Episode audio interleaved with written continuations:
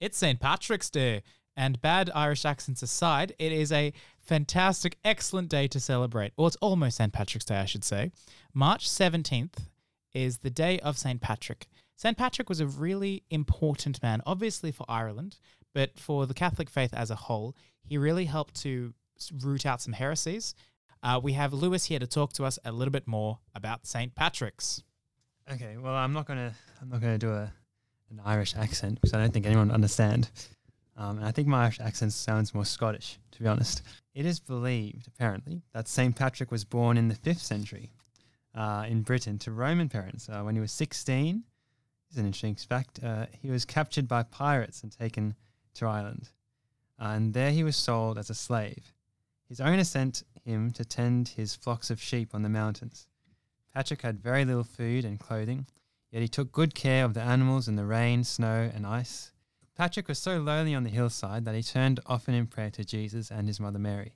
His wife was hard and unfair, but Patrick's trust in God grew stronger all the time. Six years later, when he escaped from Ireland, Patrick decided to become, to become a priest. After years of study and preparation, he was ordained.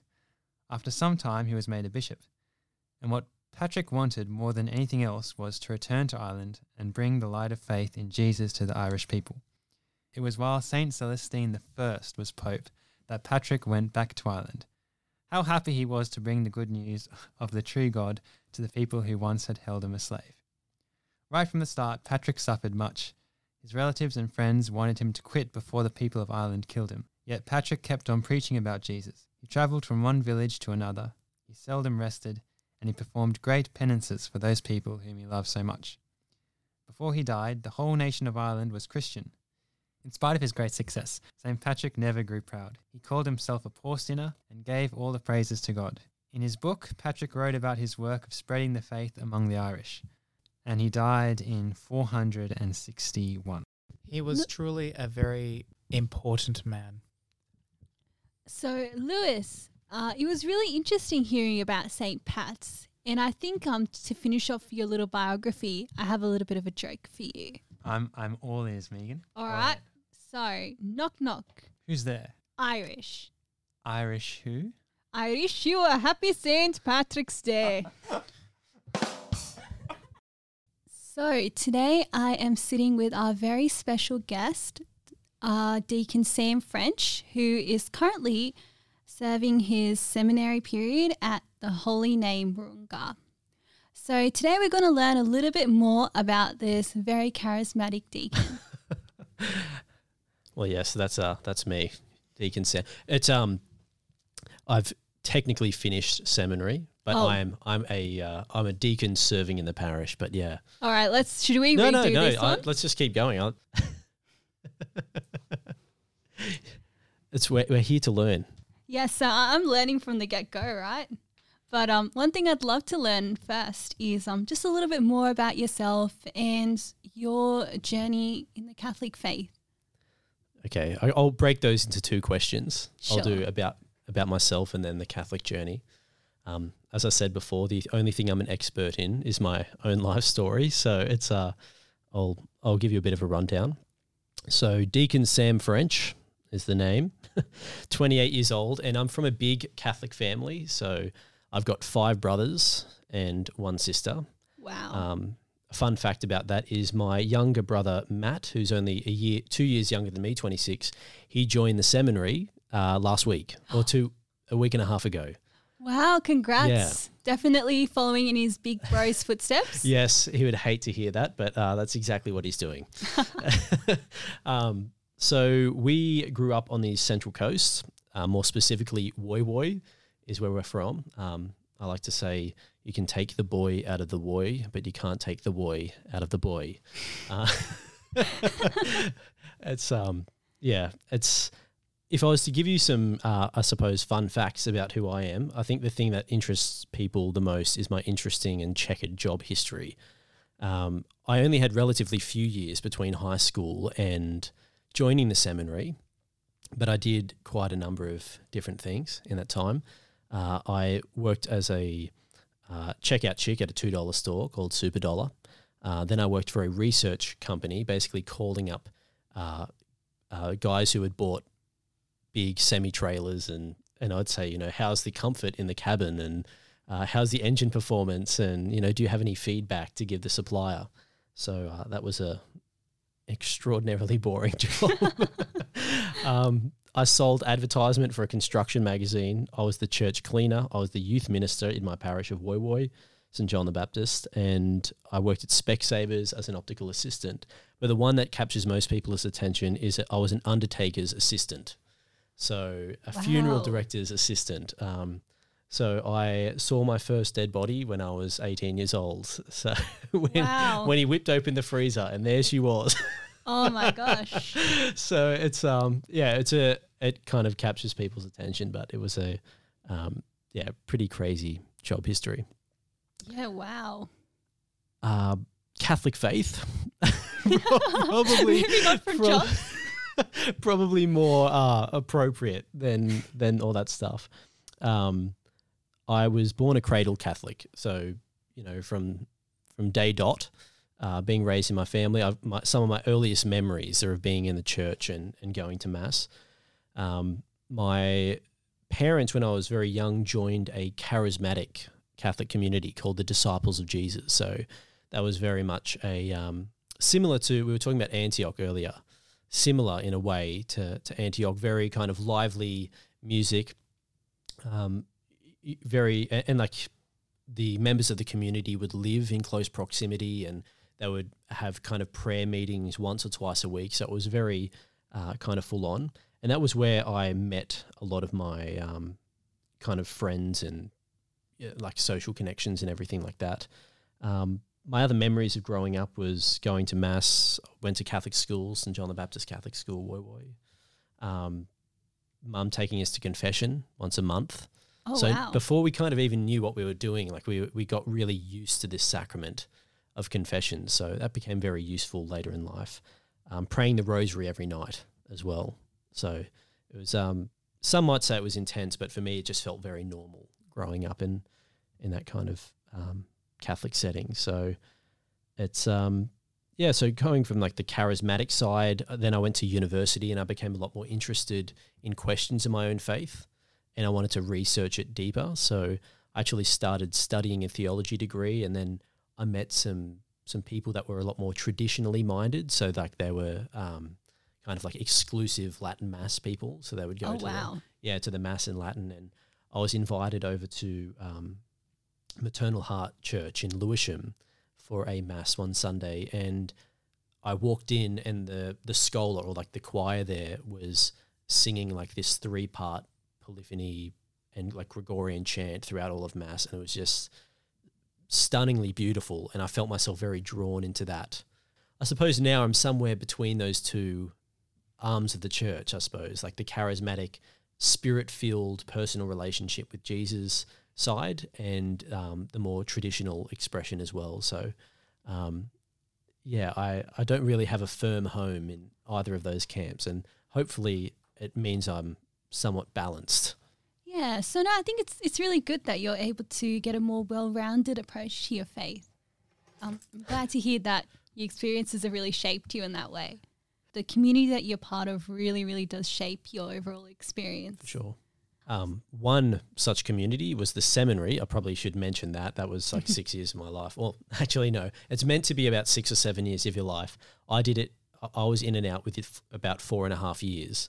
Um, but the reason for that was because of that theology degree I mentioned. I kind of had come in having done a bit of study, but I think one of the best things about the seminary is it teaches you to pray. It teaches you to have a a good relationship with God, but you're also in a community of faith where everyone believes as you believe, um, and everyone supports each other in that Christian mission and that um, that search for um, fulfilling your vocation, what God's called uh, each and every one of us to do. So, um, I'd say the seminary is probably the most intense but most formative community I've been a part of. Um, and I think it's it's designed to be that way to kind of build you up as a person, not only spiritually, but humanly, like in all your virtues. Um, what are the other um, psychologically? So you you know you're healthy and kind of in, of mind, um, and pastorally, the way that you deal with people, the way that you interact and bring people on the journey with you. So like it's actually designed around those four pillars or dimensions. Yeah. Yeah, wow. It does sound like a very a very intense but rewarding experience. It is challenging but rewarding is the uh, is the throwaway line. Yeah. Yes, no. Um, does there happen to be any experience of yours um, in the seminary that you felt has really stuck with you? Without a doubt. Um, in the first year, you begin uh, doing retreats. And one part of the spiritual retreats that you do is this rule of silence. So the first retreat that you do that my brother would have just finished is a five day silent retreat. So you know you um, you're given spiritual texts, You have a spiritual director who you speak with for maybe an hour a day or something like that. And but the rest of the time is spent in silence, reading scripture, prayer, and just having one on one time with God. Um, and so that sticks with you. But the silence is so strict that it's. They also talk about a thing called silence of the eyes. So like when you Silence of the walk, yeah, exactly. When you walk past people in the hallway, you look away.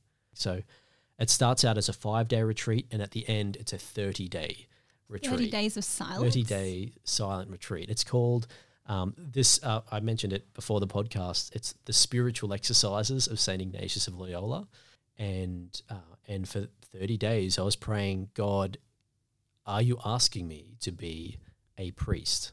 And um, on that retreat, I got a in prayer. I received a resounding yes. So it was this this moment of of basically certainty that I was being called to the vocation of priesthood. Yeah, wow. I'm I'm happy that it resulted in such a wonderful epiphany, but I'm going to tell you now, I have so much more respect for the priests and deacons. I mean, 30 days of silence. I can't even go 10 minutes without talking. It's Uh, kind- so, That's the nature of our age, I suppose. But it's um, it does help in your first year. They take your phones away from you. wow. So I guess um, in the lead up to becoming a priest and just sort of reflecting on your time as a deacon, uh, what's an aspect of the job that you've really enjoyed? And is there maybe some sort of interesting part about being a deacon that others may not know about? Yep. Um, the diaconate does come with its challenges because you know people when you meet people for the first time as a deacon, you're kind of like in that in that mode. So they see they see the diaconate uh, or they see the collar before they see the person in a sense, and so it can be somewhat hard to establish new relationships. So that's like a something that uh, comes along with the you know just the life of being an ordained minister, I suppose. Um, but I think my favorite part would have to be preaching. I I do after every homily, I feel uh, I feel like I'm in the right place. I feel like I'm doing the right thing. So that's probably my favorite part about being a deacon would be preaching. Uh, I get so nervous writing my homilies. So it's certainly not of my own power, but really the Holy Spirit, I think, at work. Um, in terms of interesting facts about the diaconate, it's one of those things that unless you've got a deacon in your parish, a lot of a lot of people don't know really anything about what what it does it mean to be a, a deacon or part of the um, the diaconate. You know, have received um, that that ordination. confession time. For the longest time, before I, I, I met Deacon Sam, I just thought he was like an older altar server, and I was like, oh, what? Who is this uh, redhead altar server? Um, he's been there like consistently every week, and I didn't really realize that there was such a role as a deacon until um, I actually ended up being introduced to you, and you mentioned your name was Deacon Sam, and I was like, ooh, what is Okay. this? What is this new role? Yeah, So- there you go. Okay, well that's awesome. So that that means you know you can kind of be the representative on behalf of those people who are interested. Um, I suppose the the difference you would have seen while I was up there is I'd be wearing all the shiny vestments that matched the color of the priest. Um, but as a and in the seminary actually, you know, the diaconate would sometimes be referred to as like you're a super server. There's a difference between the permanent diaconate and what I am, which is a transitional diaconate. Um, the permanent diaconate, you can be ordained a deacon as a married man with children. Um, as a transitional deacon, uh, I it just basically is an acknowledgement that I'm on my way through the diaconate on the way to priesthood. So it's kind of like a stage on the way, another step along the path towards priesthood. Yeah, kind of like an intern priest. Exactly. And in, in some sense, you know, you've got, you've still got your training wheels on, but there are some very distinct differences. And that is, you said before, confession time. One of the distinctions is a deacon can't hear confessions, whereas a, a priest can. Um, the deacon can serve at Mass, but he can't consecrate the Eucharist. He can't turn the bread and wine into the body and blood of Jesus. So I guess um, going to one of your favorite parts of the Catholic faith, which is saints. Um, I do know that there is a saint that you're particularly passionate about, uh, which is John the Baptist. So, um, could you tell me a little bit about John the Baptist and maybe a key message that we can take from his teachings in life? Okay. I, I do, I have a great love of John the Baptist, and at every opportunity, whenever he rocks up in, in the um, readings at Mass, I'll uh, try and preach strongly on him. Uh, I'm not sure if you're familiar with Felix the Cat. Uh, Ah, yes. It's, a, it's an old school cartoon. It used to be my favorite growing up.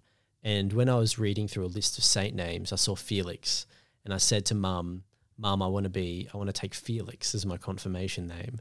And she said, No, you can't have Felix because you're just doing that to name yourself after the cat. and then she said, You have to choose another saint.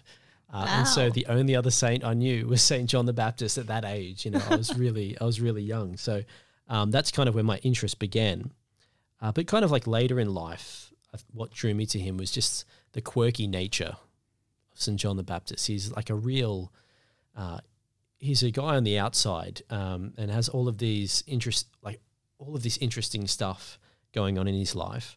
Um, and humility is the other thing about him. He's got a famous quote from the scriptures He must increase, I must decrease. Uh, and he's referring there to his cousin, Jesus. You know, Jesus must take the lead and I must kind of fade into the background. And I think that's a it's a really important thing for anyone who's not only an ordained minister or in religious life, but anyone who's a leader and a Christian leader at that is to put Christ first and not to make everything about you, but to be about the mission to which you've been called. And I mm. think John the Baptist embodies that in a striking way. Yeah, wow. I can definitely see why why you like John the Baptist so much, and I think in particular in today's society, I think taking on that sort of fearless role in, I guess, uh, championing your faith, even though it may not be something that's very popular at the moment, is a message that I definitely will think more about. But yeah, but overall, um, really, really interesting to hear about your life and experiences. Uh, thank you so much for taking the time to um, sit with me today. It's been my great pleasure and privilege, Megan. Thank you for having me on here. Oh, thank you as well. Listener, today we'll be talking about a very significant story in the book of Genesis, the binding of Isaac. For those who are familiar with the story, it discusses how Abraham nearly sacrificed his own son, Isaac. But today we're going to look at the story from a slightly different perspective. Thankfully, we have two very special guests who have sacrificed some of their time to be with us here this evening. Alex, Olivia, how are you both? We're good. Thank Yeah. you for having us. Yep, thanks for having us. And nice joke, by the way, when you said sacrifice their time. Thank you very much, Alex. That uh, that means a lot. You saying that. So, guys, I think I might just hand it over to you guys. You have a lot to lot to tell us all. I I know I've heard snippets, and I'm very keen to hear, and I'm sure everyone else is. So please take it away. Right, Olivia, you go first. Okay, so we begin with thinking about. So we know there's a important and sacred meaning behind the story, but we think about it from Isaac's point of view. What does he think, and how does he feel when his father Abraham brings him up the mountain and ties him down on a block of stone and tries to kill him? He must have been very scared going. But he, guess what? He didn't complain. So now we're just going to continue on what he must have been thinking. He must have been absolutely terrified, shaking, but Isaac probably knew that his father had a reason for doing what seemed crazy. But thankfully for Isaac, an angel came down and told Abraham that God realized Abraham was loyal and trustworthy and that he didn't have to kill Isaac anymore. And what a relief for Isaac when they killed a ram that was tangled in the bushes instead. But what was Isaac thinking on the way home? He must have been stressed and relieved at the same time as they were going back down the mountains home. And what do you think he said to Sarah, his mother, when he got home? Mom, Dad tried to kill me today up on the mountain. How do you think Sarah felt? Was she bewildered or did she expect something like that? Who knows what she thought? If I was Isaac, I would have just tried my best not to get my dad into trouble because I didn't want my mum to be yelling at him. If I was Sarah, when Isaac broke the news to me, I would have been absolutely terrified and immediately confronted Abraham about he tried to kill my one and only firstborn son. So that would have been interesting if I was Sarah.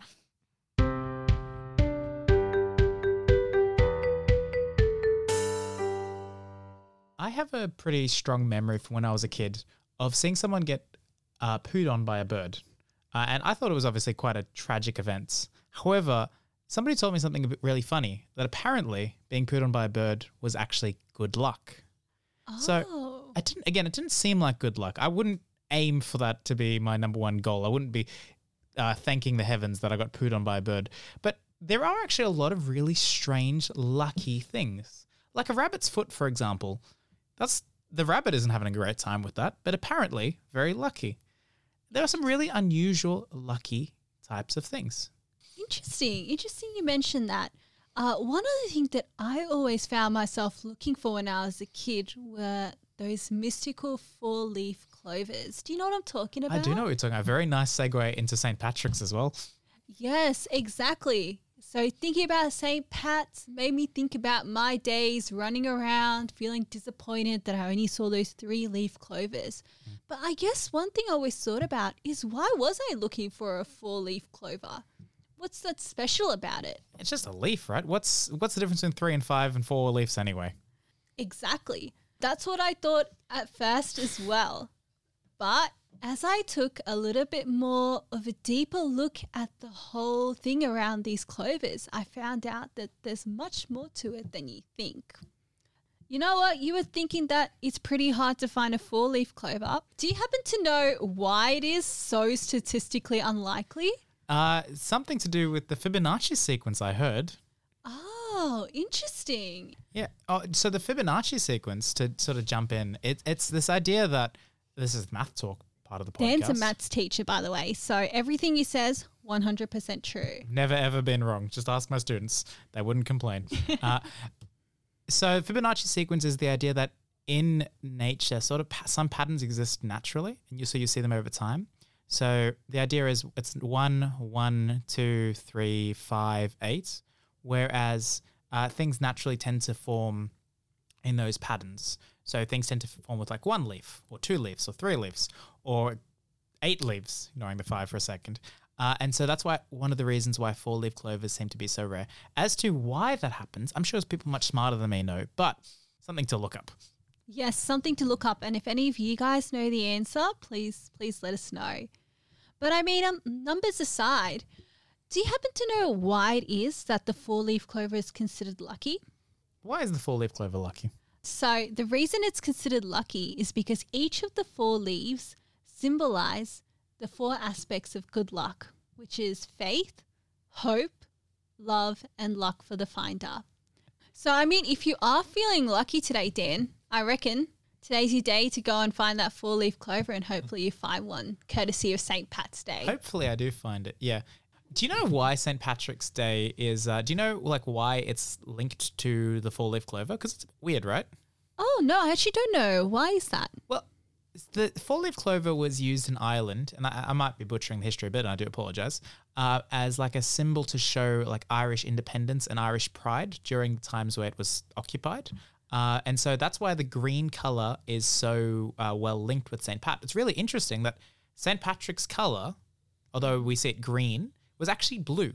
Like he's it, there was like a St. Patrick's blue color that was linked to him before.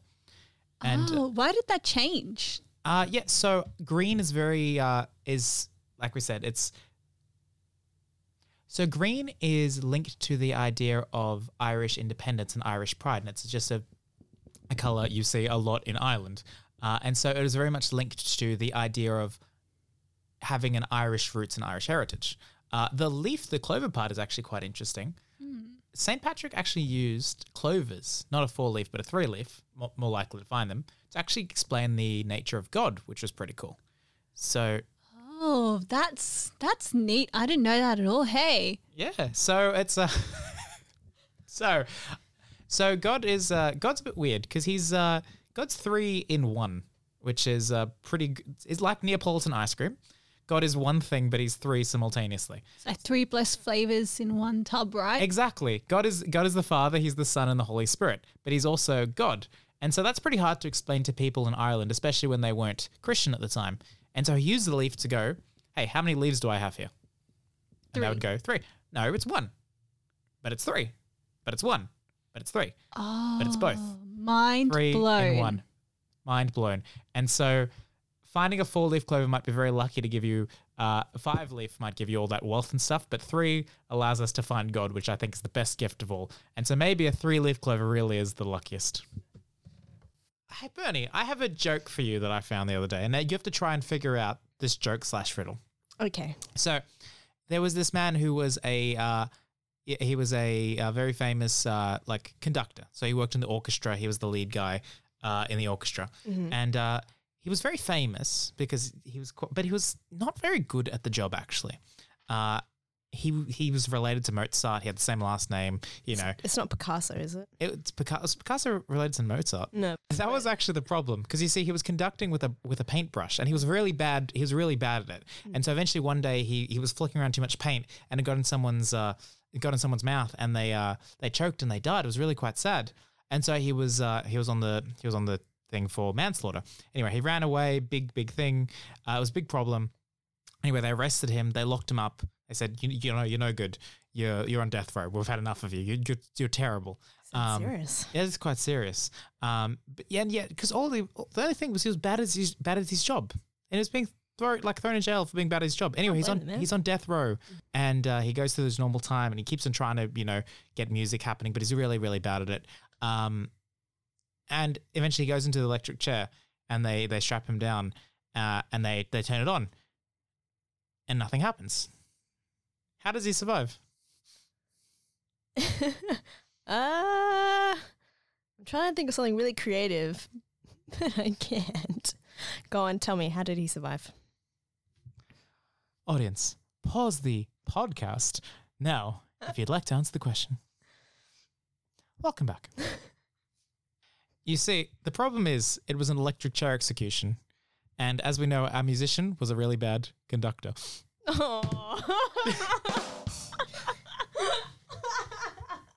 Thanks for listening. listener. Today we have a very special guest, Joan Sally. Welcome, Joan. Thank you for coming. Oh, thanks, Jack. Thank you for Oh. having me. It's really good to be oh, here. Oh, the pleasure's all mine. um, so, for those of you in the parish who don't know Joan, Joan is, of course, the chairperson of the PPC. Very prestigious role. I wouldn't say Uh, that. well, I don't know. Chair, chairperson, chairperson, and then the PPC, of course, being the, the parish pastoral council. I mean, if you if you have any position in a council, I know that is whoa, whoa. That is very impressive. Jack, Very you're kidding me. oh, Please. goodness. Okay. Anyhow, so Joan, we'll get stuck in as Sure. the chairperson of the PPC. Yep. You say it, it it's it's not that much, but what is does what does the role entail? Okay, so so I guess the first thing is that you know I have to first of all bring the whole of the PPC right. So the parish pastoral council is a group of people, right? So that group of people are on there because they have discerned or they have been nominated, and they're on there in that council to help the parish priest to really be a you know a, a sort of a guidance for the priest to help him.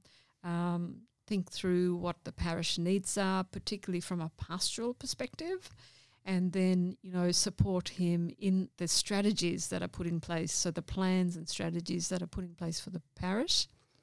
And I guess in order to run that on a administrative level, you need some of those elements in a group, such as a chairperson, such as a secretary, and these roles are there that sort of then cycle through the group.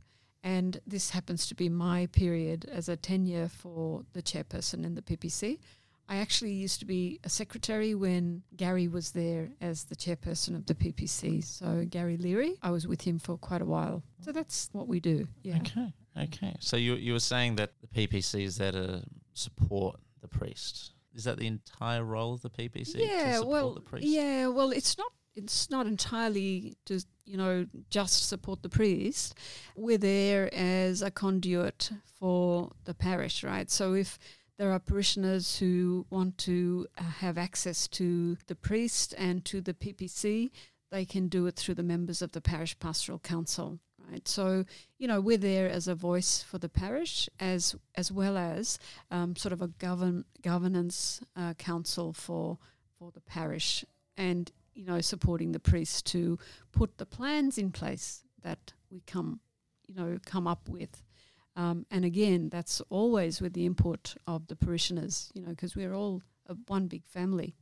So yeah, Very nice. So, so I know at least when when I receive my uh, my council newsletter, this being the sort of the local council, which I think it Parramatta, yeah.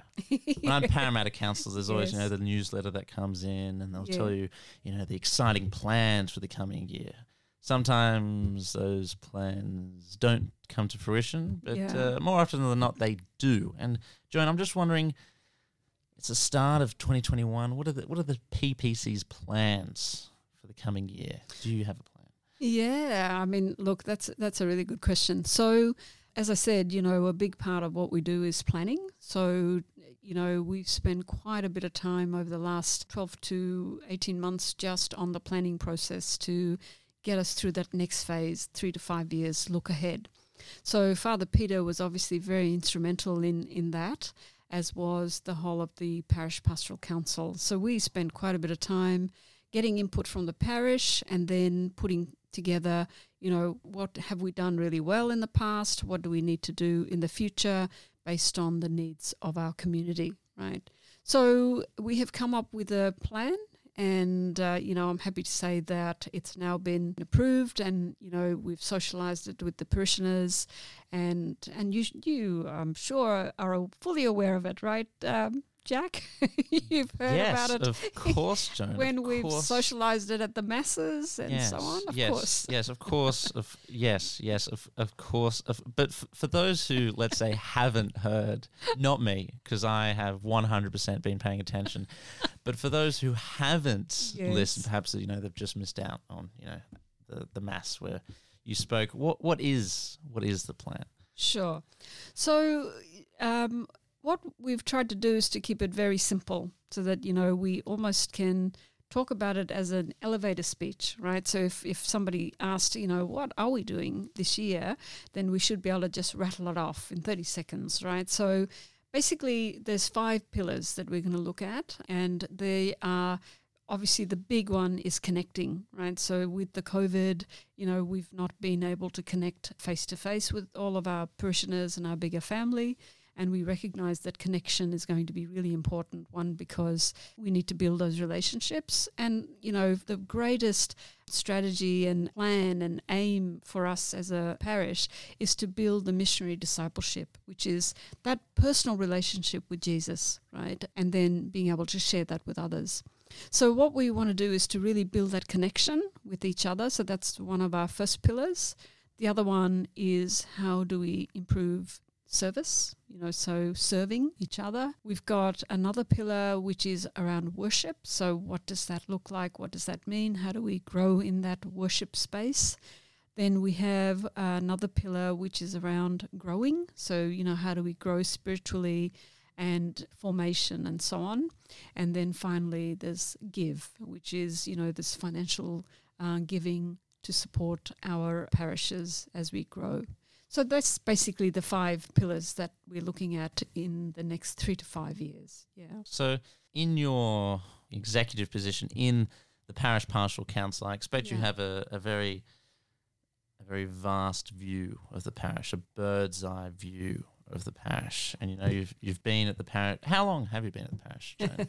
So um, I actually joined um, beginning of 2016. Beginning of 2016. Yeah, so this is I've done five years. It's going into my sixth year.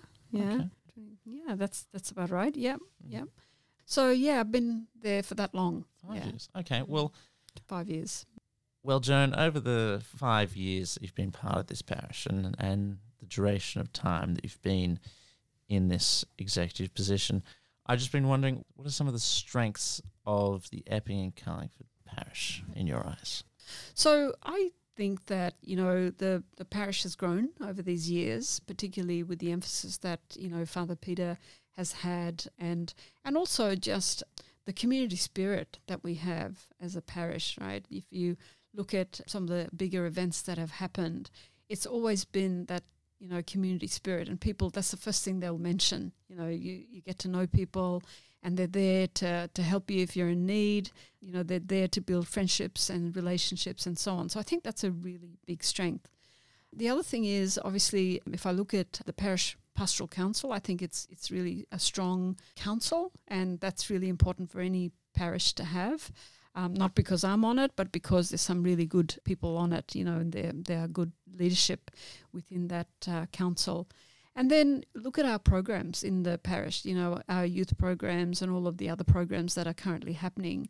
I mean, Alpha is one of the most successful uh, programs in in this parish across all of Australia, right? So that is just something that we can sort of reflect on and be very proud of, right?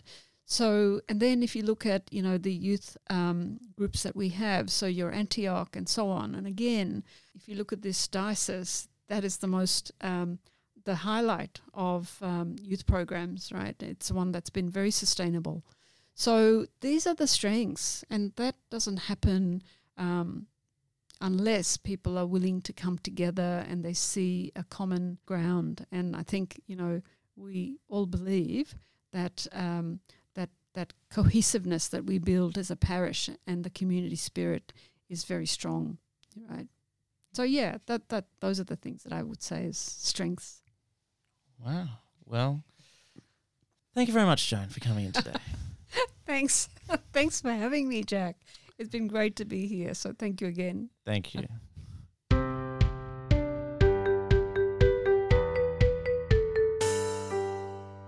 So that's all for this week's segment of the Grace podcast. Thanks once again for tuning in. And whether or not you find a four leaf clover, or indeed a five leaf clover for that matter, we wish you all a little bit of St. Patrick's luck this Lent. Now we'll end this podcast with a prayer from the one and only Deacon Sam, sharing a prayer from his 30 day retreat. Over to you.